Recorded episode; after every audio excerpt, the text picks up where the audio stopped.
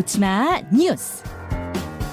이 시각 온라인을 뜨겁게 달구는 뉴스 놓치마 뉴스 강승희 씨 어서 오세요. 안녕하세요. 예, 어떤 소식부터 볼까요? 주민번호가 같은 두 사람. 그 나와 주민번호가 같은 사람이 한 명 더 있었던 거예요? 맞습니다. 이게 가능한 일입니까? 이게 가능한 일이었어요. 어, 한 사람이 두 사람의 인생을 산 기가 막힌 일이 최근에 드러난 건데요. 어. 전북 전주에 사는 예순이 된 정모 씨에게 벌어진 그런 일입니다. 네. 일용직으로 생계를 이어왔는데요. 최근 국세청에서 자신 앞으로 250만 원 정도 근로소득이 잡히고요. 그러니까 없었던 소득이 막 잡히기 시작한. 거예요. 그리고 처음 가는 은행에서는 이미 통장이 개설돼 있다. 뭐 어. 이런 통보도 받고요. 이 주민번호로는 이미 통장 개설하셨는데요? 이렇게 나오는 거예요. 그렇죠. 본인이 한 적이 없는데요. 네. 그리고 심지어 경찰 불심 검문에서 지명 수배자라고 나오면서 유치장에 갇히는 적도 있었다고 합니다. 어떻게 된 겁니까? 60년 전에 정 씨가 전북 장수군 천천면에서 태어났는데 네. 그 같은 날 태어났던 김모 씨라는 사람이 있었거든요. 네. 그런데 면사무소가 실수로 이 두 사람한테 같은 주민번호를 발급을 했던 겁니다. 어. 그런데 이후에 그러니까 한 95년도쯤에 예. 이김 씨가 주민번호를 새로 발급을 받았어요. 예. 그런데 이 관공서나 은행에 바뀐 주민번호를 따로 알리지는 않은 겁니다. 음. 그래서 이 처음 주민번호를 쓰고 있던 정 씨에게도 불편한 일이 계속해서 반복됐던 거죠. 그러면 주민 번호는 저희 지금 화면 보여드립니다만 63021911땡땡땡땡땡 이게 같은데 이름은 다른 거잖아요. 네. 그렇죠? 정모 씨, 김모 씨 이름은 다른데 주민번호만 같은 게 존재했던 거예요. 그렇습니다. 어. 그런데 이거를 그러면 정 씨한테 행정 소송을 해라 지금 이런 입장이었다는 거거든요. 그런데 소송이 쉬운 게 아니잖아요. 그렇죠. 사실 이 실수한 면사무소가 관계기관한테 이런 정정 사항을 통보를 했어야 되는 겁니다. 네. 주민번호가 바뀐 거다. 공문 같은 걸 보내면 됐는데도 정정 책임을 당사자한테 미뤄왔던 거예요. 음. 결국 이 취재가 시작되고 나서야 면사무소, 국세청도 뒤늦게 정정에 나선 거고요.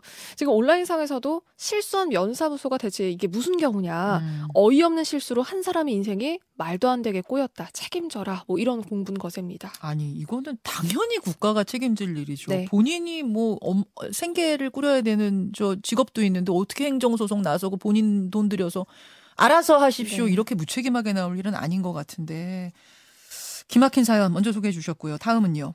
수영장에서 강습받다 뇌사에 빠진 6살 아이. 이것도 기막힌 일이던데 네. 그러니까 아파트 단지 안에 있는 수영장에서 여섯 살 아이가 이거는 한국 나이로 여섯 살이에요. 네, 예, 맞습니다. 한국 나이로 여섯 살 아이가 수영을 하다가 어떻게 된 거예요?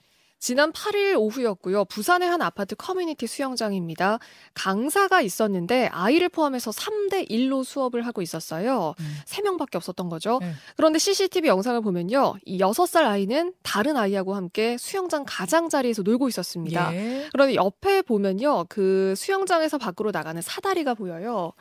그런데 얼마 뒤에 아이가 물속으로 뭔가 들어가는 듯 보이더니 나오지를 않습니다. 어. 그러니까 구명조끼가 아마 이 사다리에 끼인 걸로 지금 결국에 드러났죠. 어, CCTV가 공개가 됐네요. 네. 지금 보여드리고 있는데 그 수영장으로 내려갈 때 쓰는 그 손잡고 가는 그 사다리 네. 아이가 뭐 그렇게 작지는 않네요. 그러니까 여섯 살이니까. 네. 그런데 지금 3대 1로 수업을 했는데 그럼 아이가 구명조끼가 이 사다리에 엉킨 걸 선생님 모르셨던 거예요? 네, 지금 영상에서도 좀 드러나는데요. 수영 강사가 그 다른 강습생 강습을 하고 있었거든요. 예. 그런데 다른 아이가 이 아이가 물에 빠지니까 구해달라고 손짓을 했는데도 놀아달라고 부른 줄 알고 아, 좀 아이에게 다가가기는커녕 강습을 계속 이어간 겁니다. 뭔가 어. 반대 방향으로 더 멀어지는 그런 모습이 담겼어요. 음. 결국 이 여섯 살 아이가 뇌사 상태에 빠지게 됐습니다. 그리고 이 수심이 여기가 1.4m였다고 하거든요. 네, 네. 아이 키가 1m 9cm였어요. 예. 그러니까 수심보다 작습니다. 음.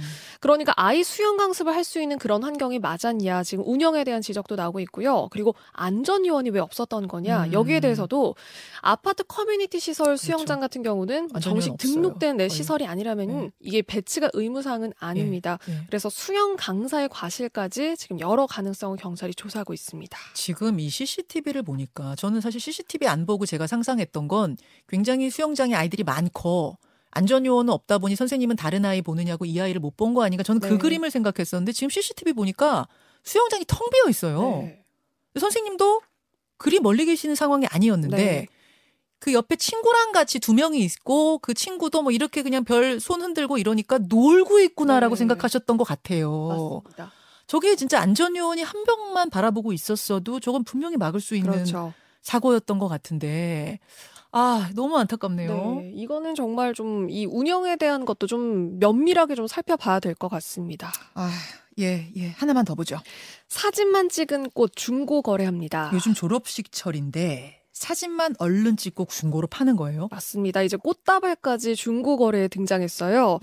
어, 이런 글들이 중고 거래 사이트 여러 건이 등장을 했는데 5만 원에 주고 산 꽃을 만 원, 2만 원에 내놓는다. 이런 글들이 올라왔고 그리고 이런 거래가 한 10분 정도 만에 금방 성사가 됐다고 해요. 어. 혹시나 하고 팔겠다고 한번 올려본 사람 4명한테 동시에 연락이 오기도 했다고 하고요. 예. 그러니까 1시간 정도, 뭐 특히 졸업식 같은 예. 경우는 잠깐 사진 찍으려고 그렇지. 쓰는 건데 이거 괜찮은 방법이다. 예. 오히려 꽃을 산 사람은 아, 나도 이 방법 쓸 걸. 뭐 이런 어. 반응까지 올라왔습니다. 이게 지금 꽃값이 너무 올라가면서 생긴 네. 일이죠. 지금 이게 난방비가 사실 꽃값하고 직결이 됐잖아요. 그럼요, 그러다 그럼요. 보니까 금값이 됐어요. 꽃값이요. 그래서 예전에는 한 2, 3만 원이면 살 수 있었던 걸 요즘은 5만 원은 줘야 된다. 지금 네. 어이쿠. 지금 뭐 이런 성토가 이어지고 있는 건데요. 그런데 네. 울상인 건 아무래도 꽃집 그리고 상인들 아니겠어요. 그렇죠. 마찬가지로 물가가 올라서 꽃값이 비쌀 수밖에 없다는 건데 네. 그래서 올해 이 졸업식 학교 그 앞에 꽃을 파는 상인들 자체가 줄었다고 합니다. 음, 음. 그래서 꽃을 뭔가 이 내다 파는 상인들도 줄었고 지금 그러니까 꽃도 이렇게 중고 거래로 이어지는 이런 상황까지 벌어지고 있습니다. 물가 상승 탓인 거죠, 뭐 네. 다. 하나만 더 볼까요? 딸 손잡은 튀르키 아버지의 당시 상황.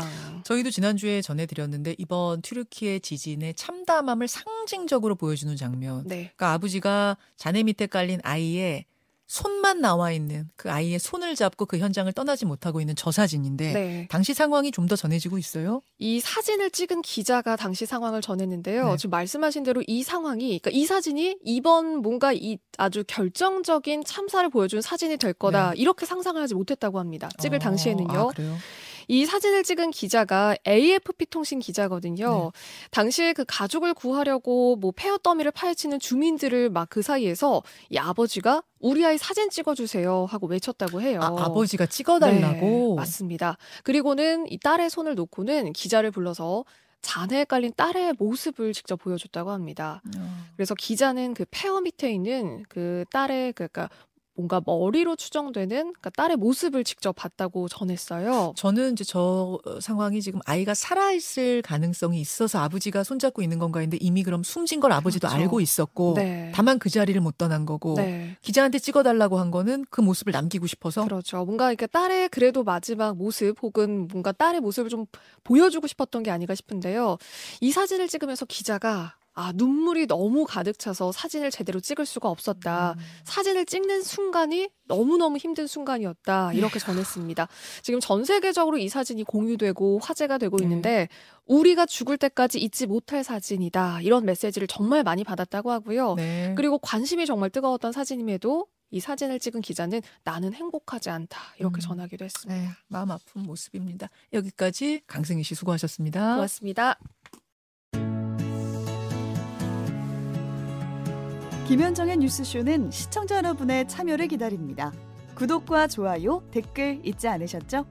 알림 설정을 해두시면 평일 아침 7시 20분 실시간 라이브도 참여하실 수 있습니다.